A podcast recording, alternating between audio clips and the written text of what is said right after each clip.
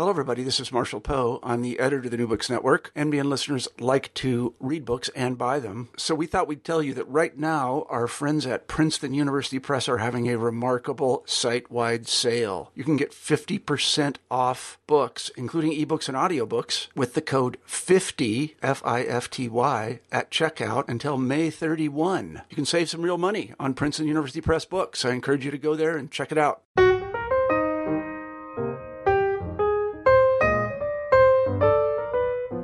Hello, everyone, and welcome back to New Books in Biography. I'm Mark Klobas, your host for the channel. Today I'm talking with Vanda Krefft about her new book about the life and career of the movie mogul William Fox, entitled The Man Who Made the Movies The Meteoric Rise and Tragic Fall of William Fox. Vanda, welcome to the show.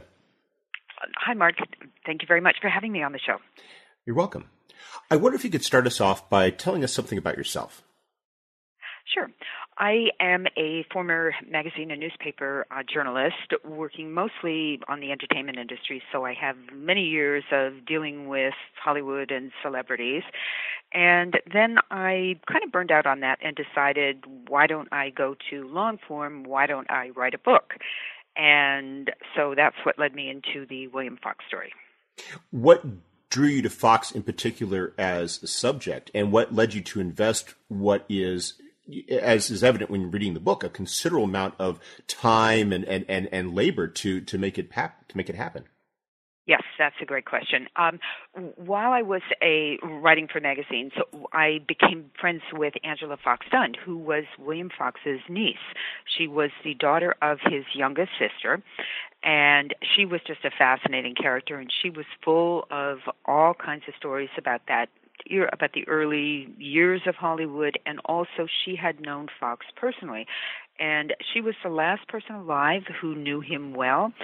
And she was a wonderful storyteller, too. And one of the things that was interesting was when I read his quotes, I could hear her voice. So I, I could tell that she was really profoundly affected by him. And I, it was just a fascinating story, and I love to hear her stories. And for a long time, I just assumed, well, he's a major, major figure in Hollywood history. Of course, someone has written his biography.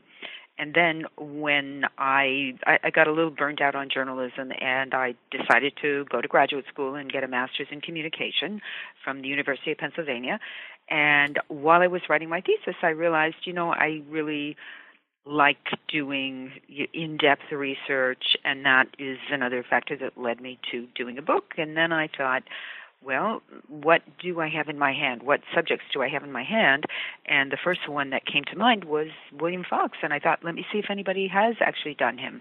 And lo and behold no one had. So i kind of raised my hand and said i'll do it. Uh, in terms of the other part of your question, why did I invest so much time? Uh, because I found the story really fascinating from start to finish, and I put in more than 10 years worth of research into this, but I have to say it never became boring or burdensome because there was always something, some new aspect of the story that I was discovering that really challenged a lot of my emotions going into going into the project. And also I just really liked him. I found that he was, contrary to many of the stereotypes, a really decent person who was not out primarily for self glorification or to make a big pile of money. He really loved the movies and he really and truly, in my opinion, wanted to make a significant contribution to American culture, American popular culture in particular, and more broadly just to the quality of life. And I, I found that just rather unusual and uh, very compelling. He, he really does so, seem mm-hmm. to be an outlier in, in, in, comparison to a lot of his contemporaries, people like, say, Louis Mayer and Samuel Goldwyn, who have these reputations that we know about today. And one of the things I thought was interesting was how you trace that back to his upbringing, in particular his mother. I was wondering if you could elaborate a bit upon the influence that his parents had upon him and uh, how they uh, especially uh, determined a lot about his childhood. Yes, I think both parents, in very different ways, were a, a profound influence on Fox's character. Uh, first, with the mother Mother, he adored Mother, and Mother really was according to his accounts, a, a saintly figure. She completely believed in him. I mean, these were people who were living in abject poverty. The family came over from Hungary in 1879. Fox was only nine months old then. He was the eldest child. And, you know, true to the stereotype, they went off to live in Lower East Side tenements and in, in really horrible, horrible conditions. Uh, father, I think, really lost hope. I think he came to America with bright ambitions and then he confronted the reality and he just didn't fit in anywhere. He couldn't make a go of anything that he tried. And father became a distant figure and rather unreliable as a provider. So it was really mother who held the family together and who took in, you know, work sewing into the into their apartment so that you know they could have enough to eat and just you know and, and pay the rent while father was you know sort of sitting off in cafes reminiscing. And so mother instilled in her eldest son fox this confidence in himself and I think a confidence in America that if you work hard and you really apply yourself that you can go to the top. And it was her love for him i think that that really strengthened him and really pushed him propelled him through many of the very tough early challenges. Um so so that i think was the source of his a lot of his ambition and his vision and his strength. Whereas on the other side father's distance and what came across as disinterest in the family made Fox, I think, r- rather angry and also steeled that ambition in a different way in the sense that he was determined not to be like his father. And he was going to be the responsible provider and I think that really transferred over into the way that he ran Fox Film, which is that he saw it as a kind of a family on its on its own and he as the father figure had a responsibility to keep it going profitably, to keep everybody secure in their jobs and able to give the best that they had to to the company. So both parents, I think, were really tremendously influential in his character and in the way that he handled himself going through the motion picture industry. Uh, what you describe is uh, a childhood of someone who was not in the entertainment industry. He did he wasn't in vaudeville, uh, but you do mention that he did do some performing on the side as part of this uh, childhood uh, uh, existence of, of, of going out and earning money on his own. He did not have an extensive education. He did not you know go to college and and and as as you know was you know uh, uncommon during the time anyway. But that early on, he was he was doing that, but it was just a sideline to his other work. How is it that that yeah. you know how did he start out in, in in in work in general, and how did he transition into uh, the entertainment industry? Yes. Well, you mentioned not having a college education. In fact, he only had a third grade education, which is really pretty astonishing when you consider how sophisticated he was later on in his in, in the way that he handled his business career. But he had because father was financially irresponsible, Fox had to drop out of school and go to work in the garment industry, one of those typical sweatshops. And it, it was a you know a, a grueling life, and I think he needed just you know some sort of escape, some sort of lightness and and that's what entertainment offered to him. It was a relief from this very um, oppressive, what otherwise was really an uh, oppressive conditions of life. Uh, his mother was a wonderful storyteller, according to him, and so I think that was again another influence of mother was that she connected him with storytelling and an interest in that, and he he was a reader too. He would go to secondhand bookstalls and you know furtively pull you know pull out the books and start reading them. Um, but yes, he did as a teenager. He did have something of a performing career. He was part of a comedy act, which he they called the Schmaltz Brothers, and according to Fox, they were really pretty terrible. but I don't think they were that terrible because there are accounts that they played you know some halfway decent places and they got fairly regular bookings, but I don't think it was a terribly satisfying experience for Fox, and I don't think that he excelled. And that's what he wanted to do. He wanted to be at the top of whatever game he was in.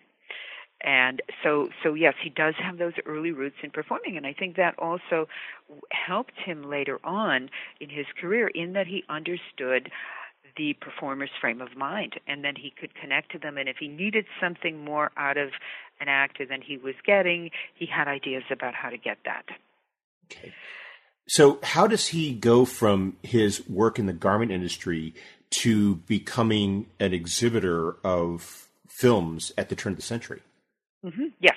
Well, he started, he moved up through the garment industry and he started his own company. It was a cloth shrinking uh, company. And then in but but he was looking for something else because as i mentioned he always wanted to be at the top of something. He wanted to be a leader of industry. And he wasn't going to be that in the garment industry. It was already built. It was already well established. I don't think there was the sort of room to maneuver that he wanted maneuver to the top. So there he is walking you know through new, through the streets of new york and he sees um, a, a penny arcade and uh, the automatic vaudeville company and he goes in there and that gets him into the idea of going into the into the entertainment industry. But by his own account he didn't see that as his primary occupation. It was just going to be some, an extra business that he could do on the side that would earn him some money. Well, he bought his own small place in, uh, or he rented it in Brooklyn, and he put in some of these machines, these gaming machines, and it didn't do very well. And then a, uh, you know, somebody came along, or you know, he he decided why didn't he? His fix for it was he was going to sh- start showing motion pictures, and he put them in on the second floor of this building and that's what changed everything then every then the crowds started coming and that was then i think he realized this will be the direction for his life. You know this was something that he had an instinct for and where the field was really wide open. So that was the start of his exhibition career. And from there every all the money that he made he just reinvested it in buying more and more properties I wonder if you could explain a bit what films were like back then and what the film industry was like, because you make it clear in your book that a lot of the circumstances that he encounters are what led him to go from exhibition to production. So if you mm-hmm. could if you could perhaps set the stage for us by explaining the kinds of films that he was showing early in his career, what the sort of the, this very infant film industry was like, and what it was that ultimately led him to decide that it wasn't enough simply to own theaters and show films, but it was also mm-hmm. important to uh, have to make them as well. Yes. Okay. Yeah, th- and that brings in really sort of the whole the whole backdrop to his activity. In the beginning, and we're talking about the early 1900s here. We don't have what the, the feature film as you know we we know and love it today. What you had, we really in the early years were just what were sometimes called, I think, actualities, where people would take a camera out and just, you know, sort of film, here's your hometown, um, or they would be just very short, uh, you know, couple of minutes stories.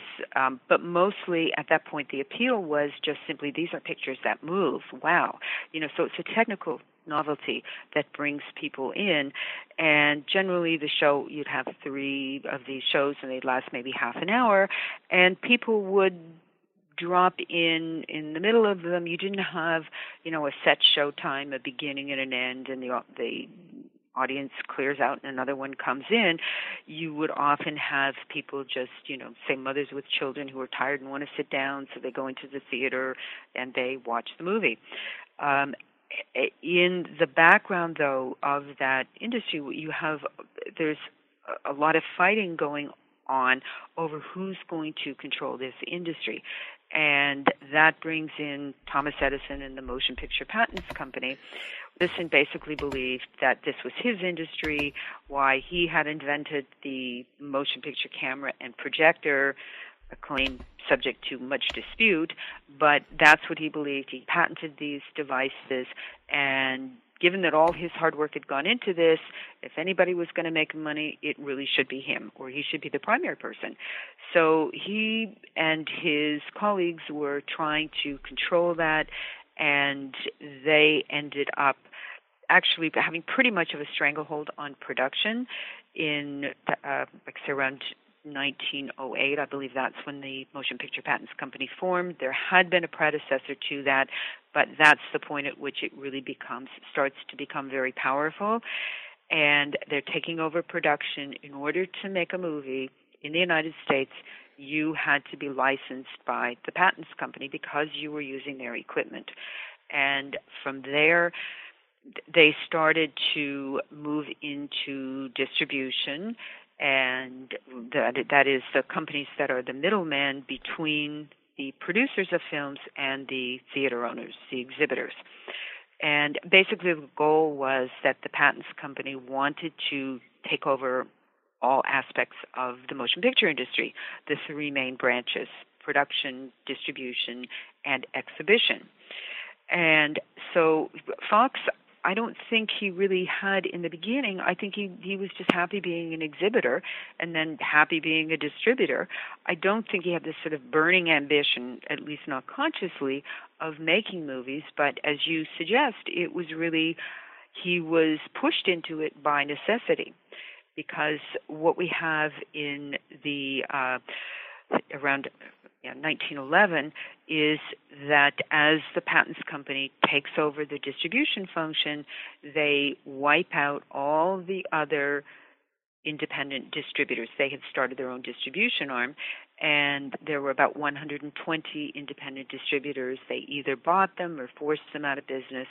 And the last man standing was William Fox there in New York with his uh, distributorship, and he didn't want to sell and they told him he had to, and he didn't want to. So he ended up filing a, a, civil suit against the patents against the patents company, and then he instigated. He went down to Washington and pushed the Justice Department to file an antitrust lawsuit against the patents company. What he wanted to do was to legally dismantle it. You also had a lot of independents, the main one being Carl Laemmle the future head of Universal, who were just flouting the laws and saying, we don't care, we're going to make our own movies and we're going to sell them to theater owners. But Fox was really more of a law and order man, and he, he wanted things precise and official, and he wanted that organization, the patents company, to be officially defunct, and that's why he pushed in that direction. But as he, that battle took several years, and as you might imagine, the patents company was not happy to be embroiled in this, and so vindictively they tried to, uh, you know, withhold films from him. Their organization still made what were generally considered the best American films at that point. So, as a distri- as an exhibitor and as a distributor, Fox had a lot of difficulty getting decent movies, and he had to deal with this adver- this angry adversary to try to get them. So he decided, okay, he's going to make his own movies, and that's what that was, I believe, the primary motivating factor for him getting into production, which he did in 1914 with a different company than Fox Film. Your description highlights another aspect of Fox that, that comes across in the book, which is that he's very politically savvy. And this mm-hmm. goes, you describe this as far back as his time in exhibition. He has this relationship with Big Tim Sullivan, who at the time is the head of Tammany Hall, the Democratic organization in the city. And you mentioned this later on in the 1920s when he is uh, dealing with the uh, Justice Department. He is not necessarily always successful, but he always seems to be aware of that that political dimension in these this industry, and he usually seems to be able to uh, ad- adapt it to his advantage uh, in, in, during these early years. Yes, he was very shrewd. I mean, he he really was. I think he really was a genius. You know, especially if you consider that he he had only a third grade education, so a lot of this was intuitive.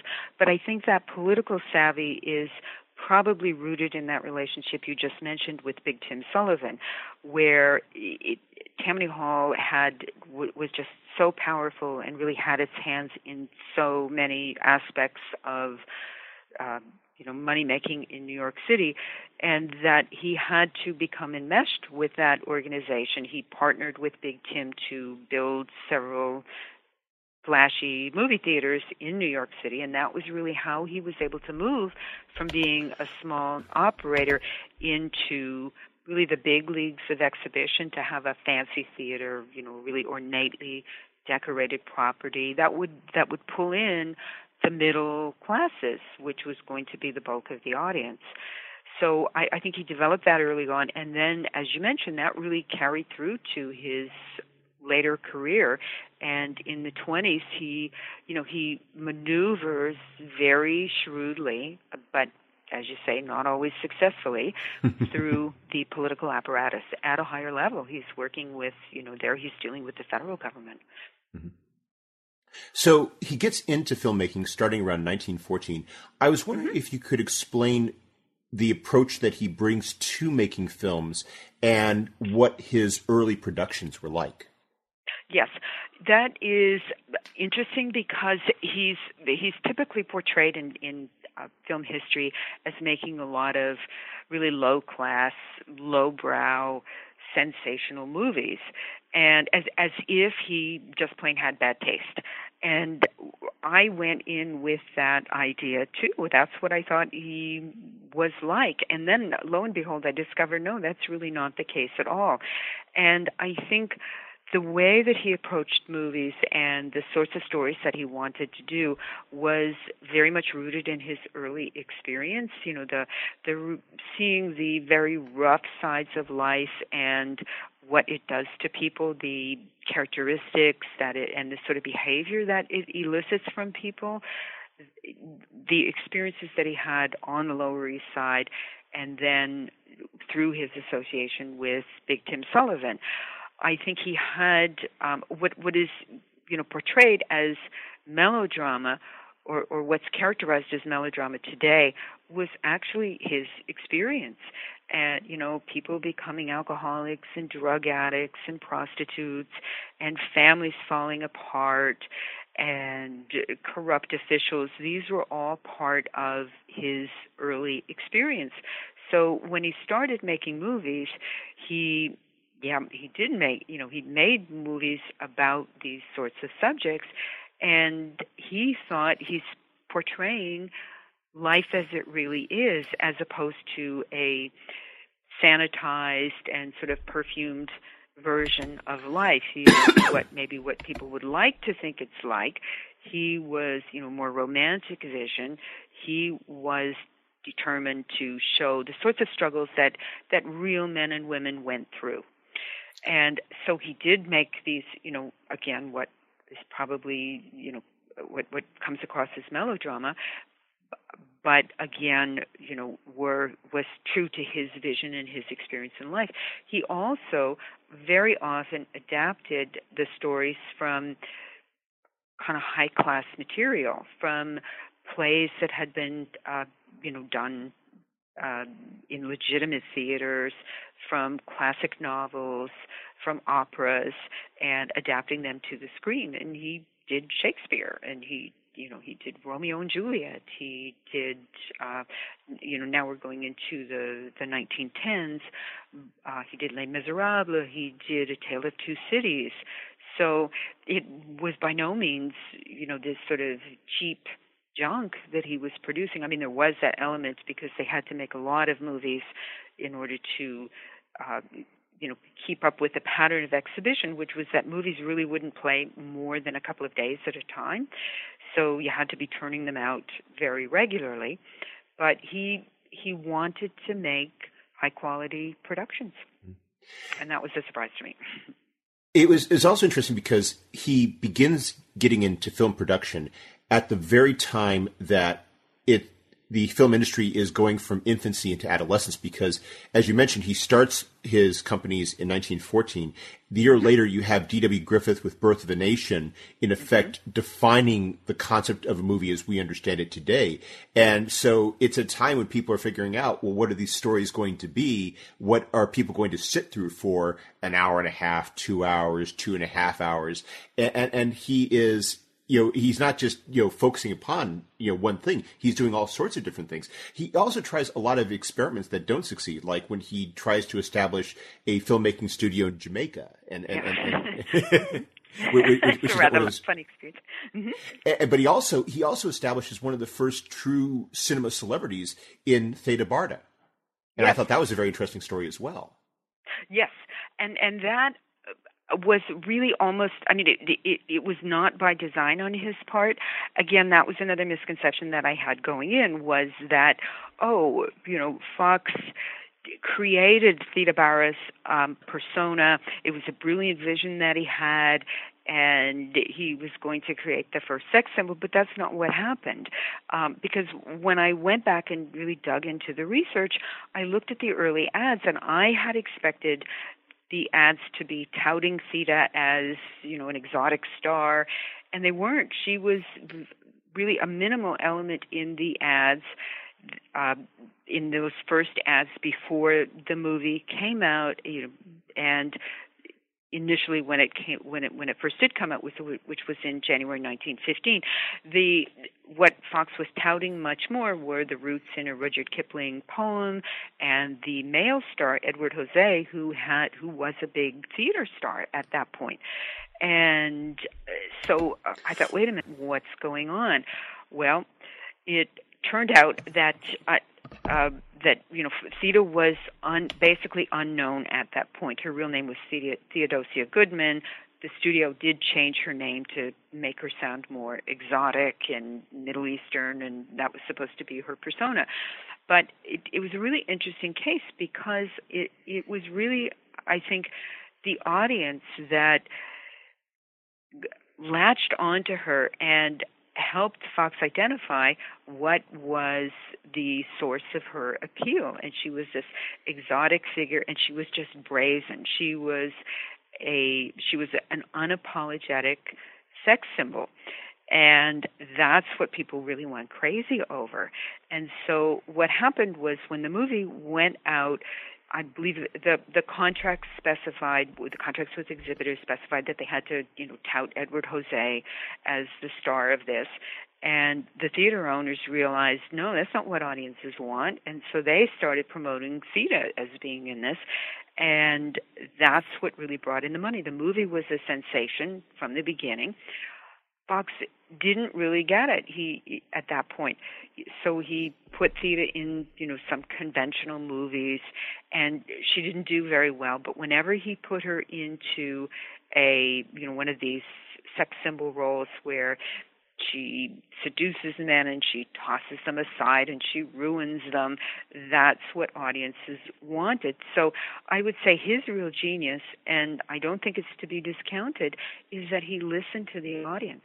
You know, he had a different vision. He thought that she was going to be, you know, he was he could sell her as a great actress with a lot of versatility, and he realized he paid attention to what what audiences wanted to their response and he re- and the message came back very clearly we want her as the vamp. And that's what he what he gave them and then he really I really around the summer of 1915 so it took him you know say 6 months to to really catch on to this and to realize that that was the direction to go in. And from that point he poured the effort and focused the publicity campaign on promoting her as a vamp. But it was not some grand design that he went in with initially. It was really a process of, I would say, kind of dialogue between him and the audience and, and what do they want. So, so they really participated in her creation as well.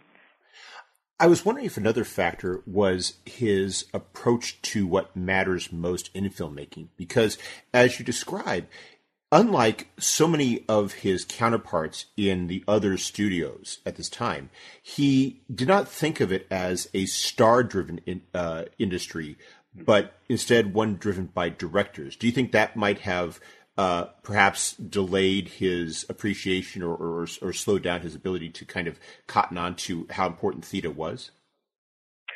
Um, yeah, I think I I think so. Yes, um, because as you say, he he really valued mo- he valued most the director and the writer. He thought that they were the source that they were the true source of creativity which is really true they're creating the stories and he tended to think of actors as being disposable, dispensable, and and replaceable, which really was not true in the case of Theda. I mean, she might not have been an actress with tremendous versatility, but what she did, she did extremely well. And he tried to get a couple of substitutes. One was um, Virginia Pearson, and nobody came anywhere near the appeal that she had. So she had some kind of magic there on screen. But yes, he did, unlike his peers, he did not have that focus on the stars. So I think, you know, he was looking in another direction. He was looking at directors and writers. And lo and behold, Theda's example says you kind of need to, it's the stars that are really, or I wouldn't say have more importance than the, than the director, but are another really, really big element in this package. And in fact, you know, Theda's movies for a number of years were the steady earners. They were they were what brought in money very, very dependably to the studio. And she really was his flagship star. I was wondering if you could elaborate a bit upon his relationship with directors because you feature uh, several important directors, uh, very famous names like uh, Frank Borzage, John Ford, F.W. Murnau. I was wondering if you explained how his uh, how his priorities in terms of or his, his his perception as to what mattered in filmmaking translated into these relationships or, or, or played into these relationships and how it led to the films that uh, his company produced in the 19 teens and 1920s, which became some of the most uh, iconic films of the era. Yes. Um, Fox really, um, you know, he he had this tendency to idealize directors, and he did go overboard at times with not the happiest consequences. But he he really believed that they were the most the single most important figures in filmmaking and he so there were a number of you know really really great directors that he found fairly early in their career and what he would tend to do is if he really really believed in somebody he would just let them do what they wanted and give them the money give them the resources. And so that really goes back to the first uh, big example of that was Herbert Brenon and a movie called A Daughter of the Gods, which was made in 1916. And Fox touted it as the first million dollar, Hollywood's first million dollar movie. And it's debatable whether it actually was a million dollars that he put in, but Herbert Brenon, toward the end of his life, said, well, it was at least $800,000. And that was a tremendous amount of money to put into a production in the mid, in the mid teens. But that, and you mentioned Fox trying to start a studio in Jamaica. That was the movie on which he tried to do that. And he really did not supervise Brenon very well in Jamaica. And Brenon was begging, please help me, please come down here and help. And Fox, being in New York, said, no, no, I, I'm too busy here. I trust you. You know what you're doing. And it ended up, unfortunately, the movie is lost, so we can't judge it ourselves. It was quite a sensation at the time, but the editing and the, was very difficult. There, you know, Brenon brought back hundreds of reels of films and a film, and they had to figure out what was the story, where's the story here, what is it, and ultimately that relationship broke down. That's a pattern that would be repeated later, but in general, you know, Fox was really looking for those kind of well, boy wonder, those those brilliant uh, visionaries, and so other names that he, other big names now that he supported were Raoul Walsh, whom he also he had under contract in the in the teens, and offered him, you know, some fantastic salary that was just astonishing. And Walsh came along and made uh, Carmen with with Theda Bara, and he made it a number of other successful movies. Then we move into the 20s, and and this is really where those enduring names, more more of the enduring names, start to come out.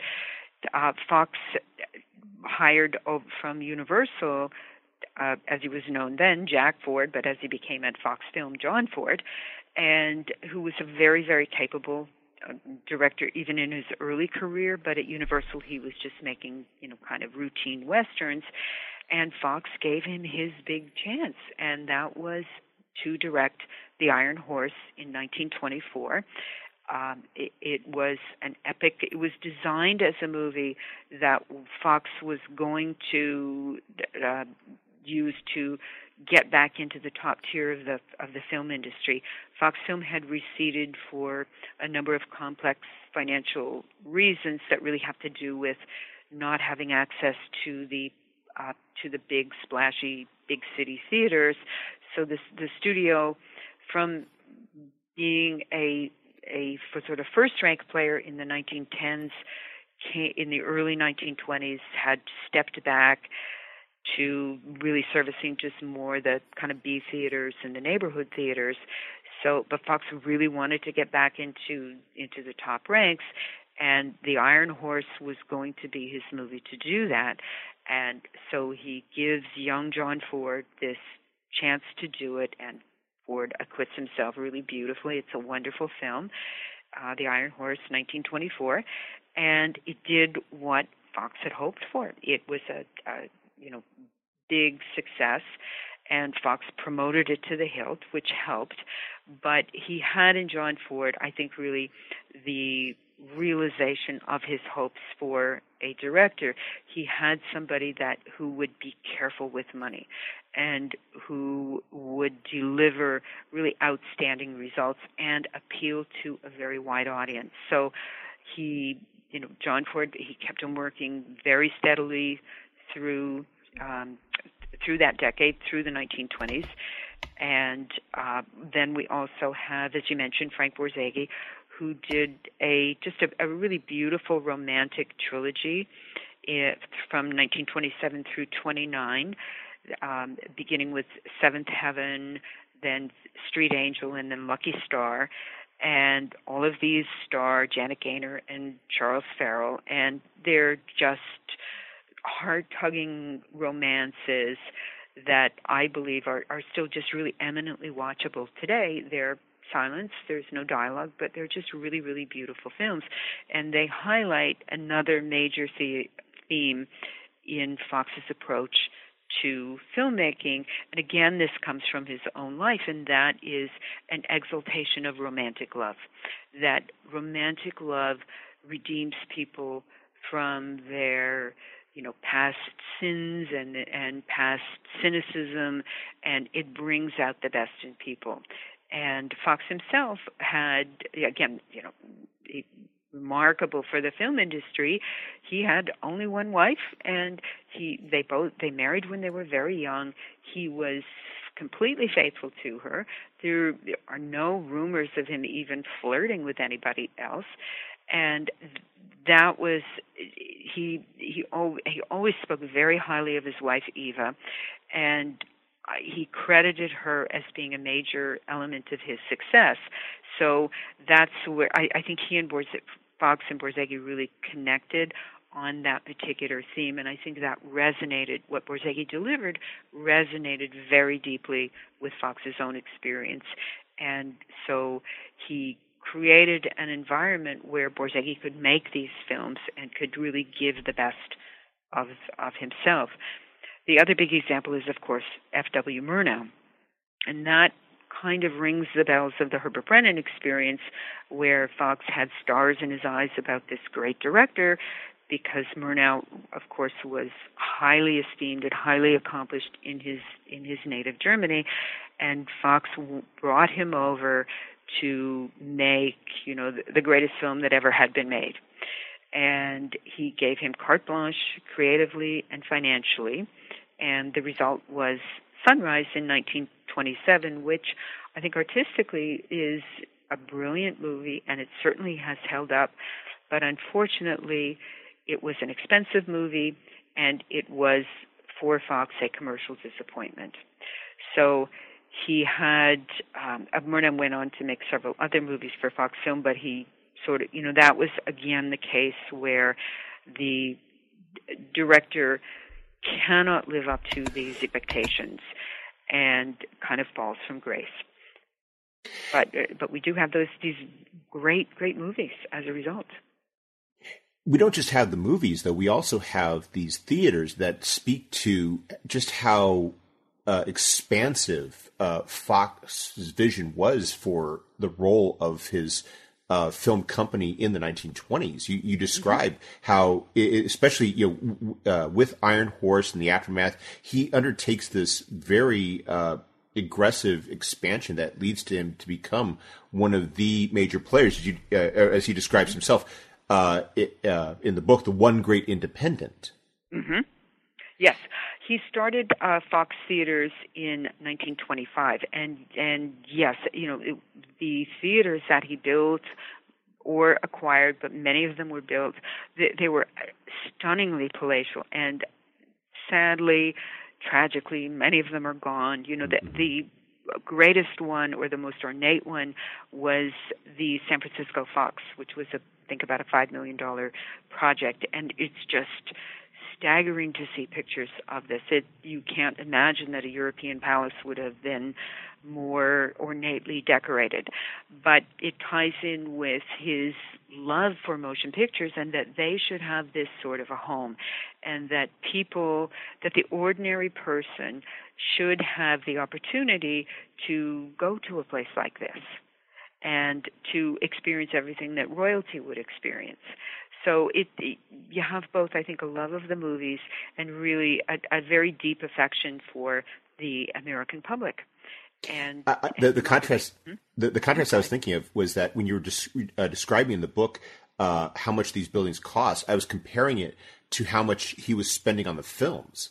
And mm-hmm. nowadays, it, you know, it's it's perhaps a uh, you know it's it's it's a very you know different process towards making films.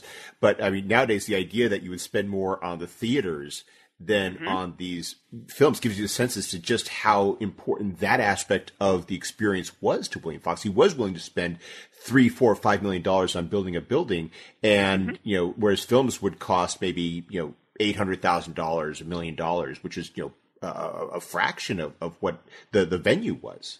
Yes, yes. Well, that was also, I think, a it, it wasn't just Fox's idea. It was a sort of a general. It was a real push in the industry as a whole.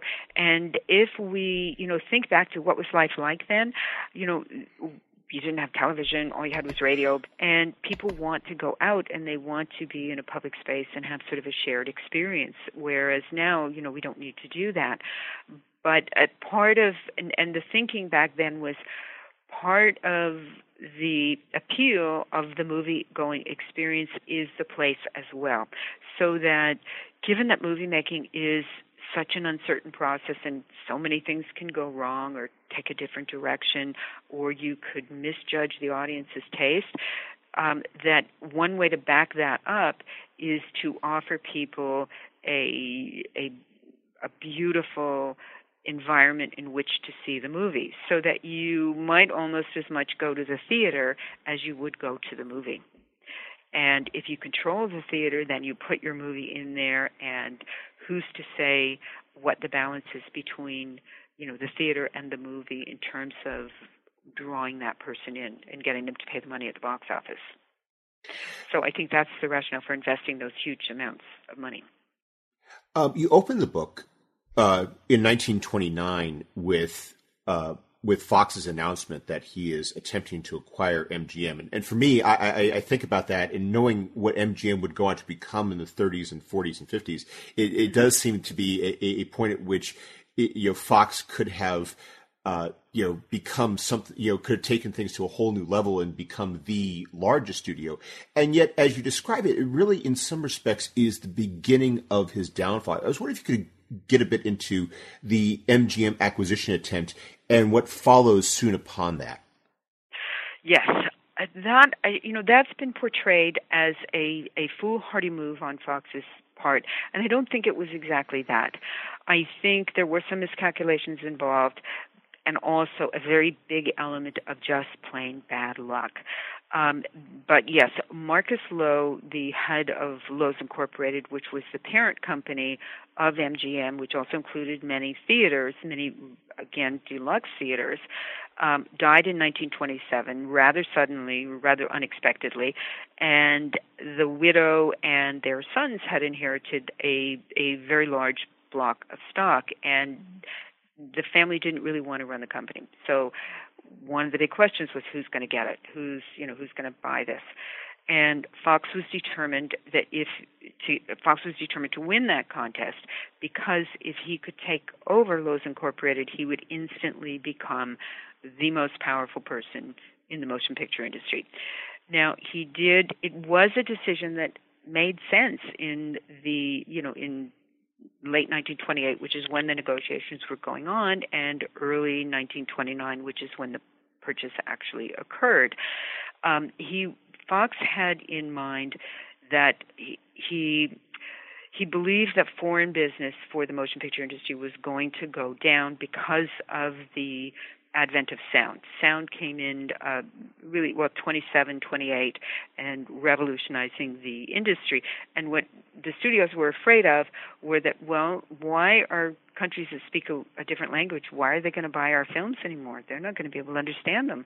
Whereas silent film was universal, so they were expecting a, de- a significant decrease in their foreign revenue.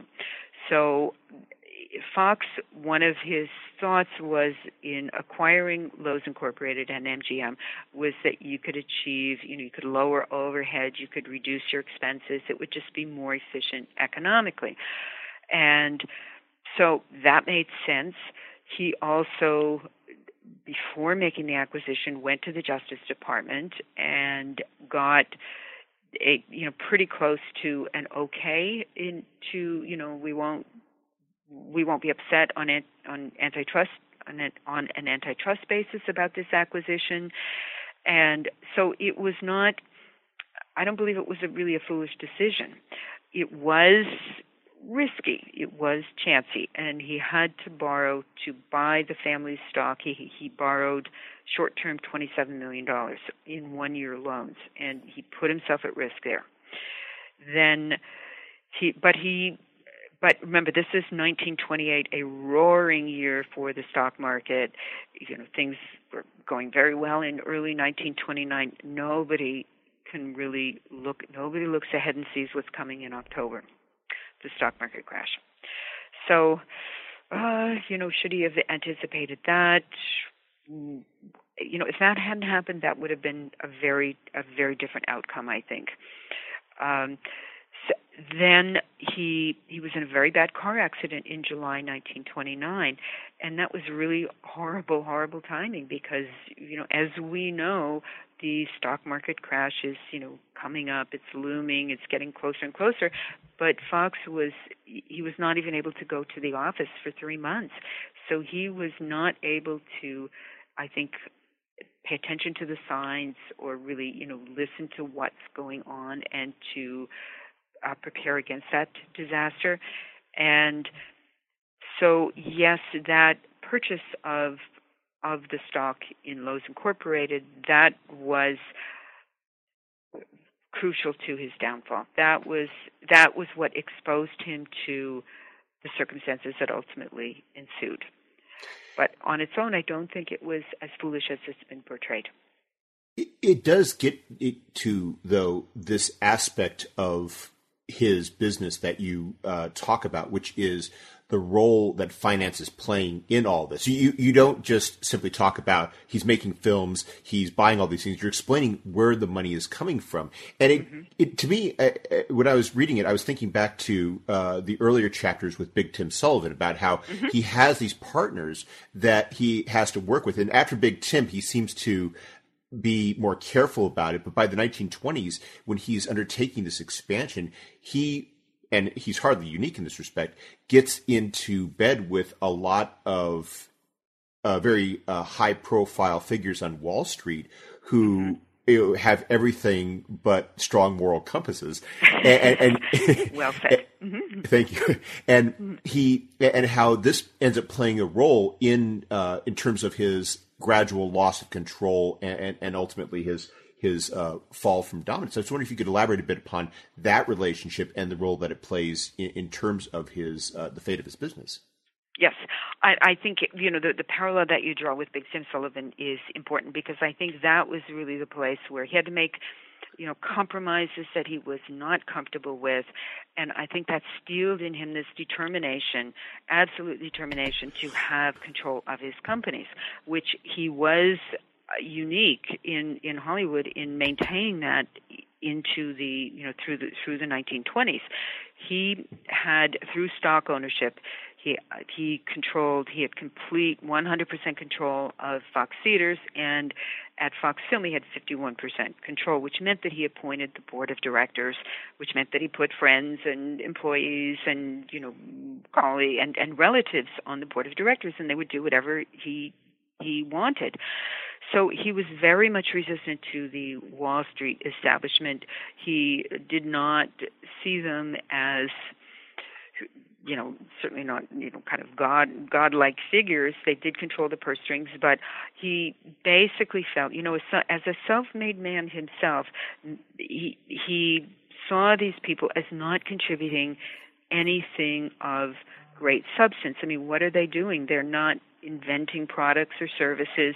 They're just shuffling money around and they are profiting by other people's hard work. That's the way Fox looked at it. So he really saw them more as, you know, to put it in the extreme, as as vultures.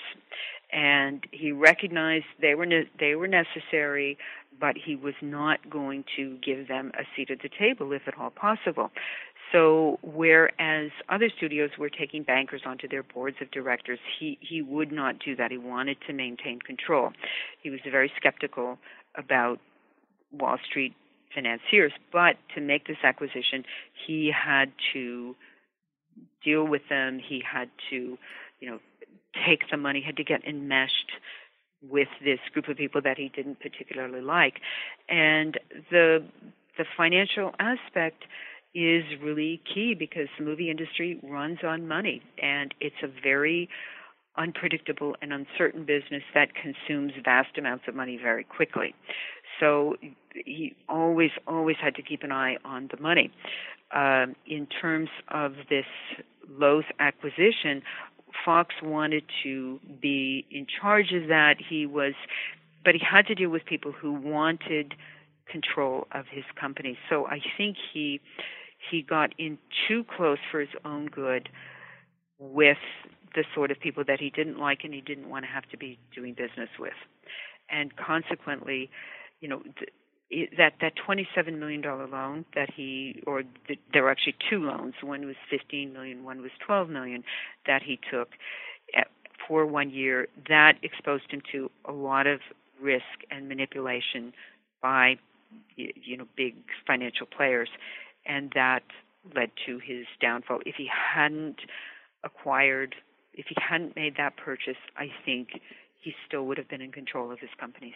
He would not have. Um, but what happened was that after the stock market crash, these uh, two um, creditors, one of which was AT&T and the other was a, a banking firm, Halsey Stuart, they moved in and in a chaotic environment, an environment of national panic, they exploited fears. They threw around a lot of accusations that Fox was dishonest, that he was mismanaging his companies, that he was stealing from them, that he was never going to be able to pay back this money.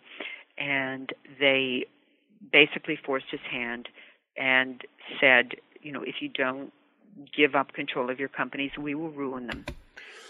So they, it was really, and at that point, both of the companies, Fox Film and Fox Theaters, were at the height of their prosperity. So, you know, but nonetheless, I think the public, which felt that you know, how do we know what to believe at all because of the stock market crash? The safest position was not to trust anybody and to believe the worst about everybody. So he loses control of these companies, and, and financially, he's in a very bad state. And you describe th- this fight that he has over his bankruptcy that takes place over years, and ultimately leads uh, to uh, him being in prison for uh, a period of time. I was wondering if you could explain what, what transpired there and, and and how it you know led to this point in his life. Yes, well, I think it really stems from the April 1930 his sale of his voting shares in his company, which is the process by which he loses control of, of his two companies. And he gives them over to a utilities magnate from Chicago who doesn't know anything about running a movie studio, but who is backed by the Chase Bank. And this was, you know, as as I mentioned, his Fox's adversaries had threatened to ruin the companies unless he handed over control, unless he sold control, which he did do for eighteen million dollars. But he felt that Fox felt this was the only way to save these companies, and he loved those companies really as if they were his children. So he hands them over. If you can just sort of imagine, I guess, handing children over to another family, and you would hope that the other family would take care of them or the other parents would take care of them. Well, in fact, they the utilities magnate Harley Clarke just plunged them into ruin and Fox Theaters went into bankruptcy in 1932, and Fox Film was just decimated, so that in 1935 it had to merge with 20th Century Production Company, which was headed by Darryl Zanuck, didn't have a physical studio property, but had a lot of money. So that's why that merger made sense. But in terms of you know Fox himself, uh, he was just devastated. Um, they that he knew what he was doing. His successors had no idea. Fox pleaded with them, "Let me come back. I'll, I'll tell you what to do. I'll tell you how to save these companies." And they said, "No, go away. Mind your own business." And so to see your life's work ruined um, by people who don't care about it, who were just really plundering the companies for their money, was devastating to him. And he himself did not go bankrupt. Um, yes, he filed for bankruptcy, but he still had millions of dollars. I think the filing of bankruptcy was really more a, an attempt to express the his emotional or psychological feelings of emptiness and of decimation. And I am ruined, uh, although he certainly wasn't financially. So fraudulently, he filed for bankruptcy and he had such a jaded view of the American judicial system that in order to get the decisions that he wanted, he bribed a federal judge, a man named uh, J. Warren Davis, who was on the appeals court. So that if Fox got a decision he didn't like in the lower court, he knew it could be fixed at the next level up. And indeed it was. Now, the way that that is the way that that has been portrayed is oh fox was an evil person. Can you imagine you know bribing this august federal judge? Well in fact the judge solicited the bribe and the judge had been corrupt for many years. The fbi was on to him and they discover this this arrangement with fox. And so in fact fox is not really the um the the evil character or the you know the morally um bankrupt character that he's has been portrayed as i think there are very understandable reasons why he did what he did and you know, I kind of sympathize with him. He got a really terrible deal in losing mm-hmm. those companies. He it really wasn't right. He tried to fight it through the courts and he lost. Um and and then you know that the judicial system was corrupt, and J. Warren Davis wasn't the only one. There were many other judges around. So in at that time, it I don't think we can judge by contemporary standards, by what what it would mean today to bribe a federal judge and what it was like back then. Um, but to his credit, when they were caught, Fox steps forward and confesses, and he says, "I want to cleanse my soul."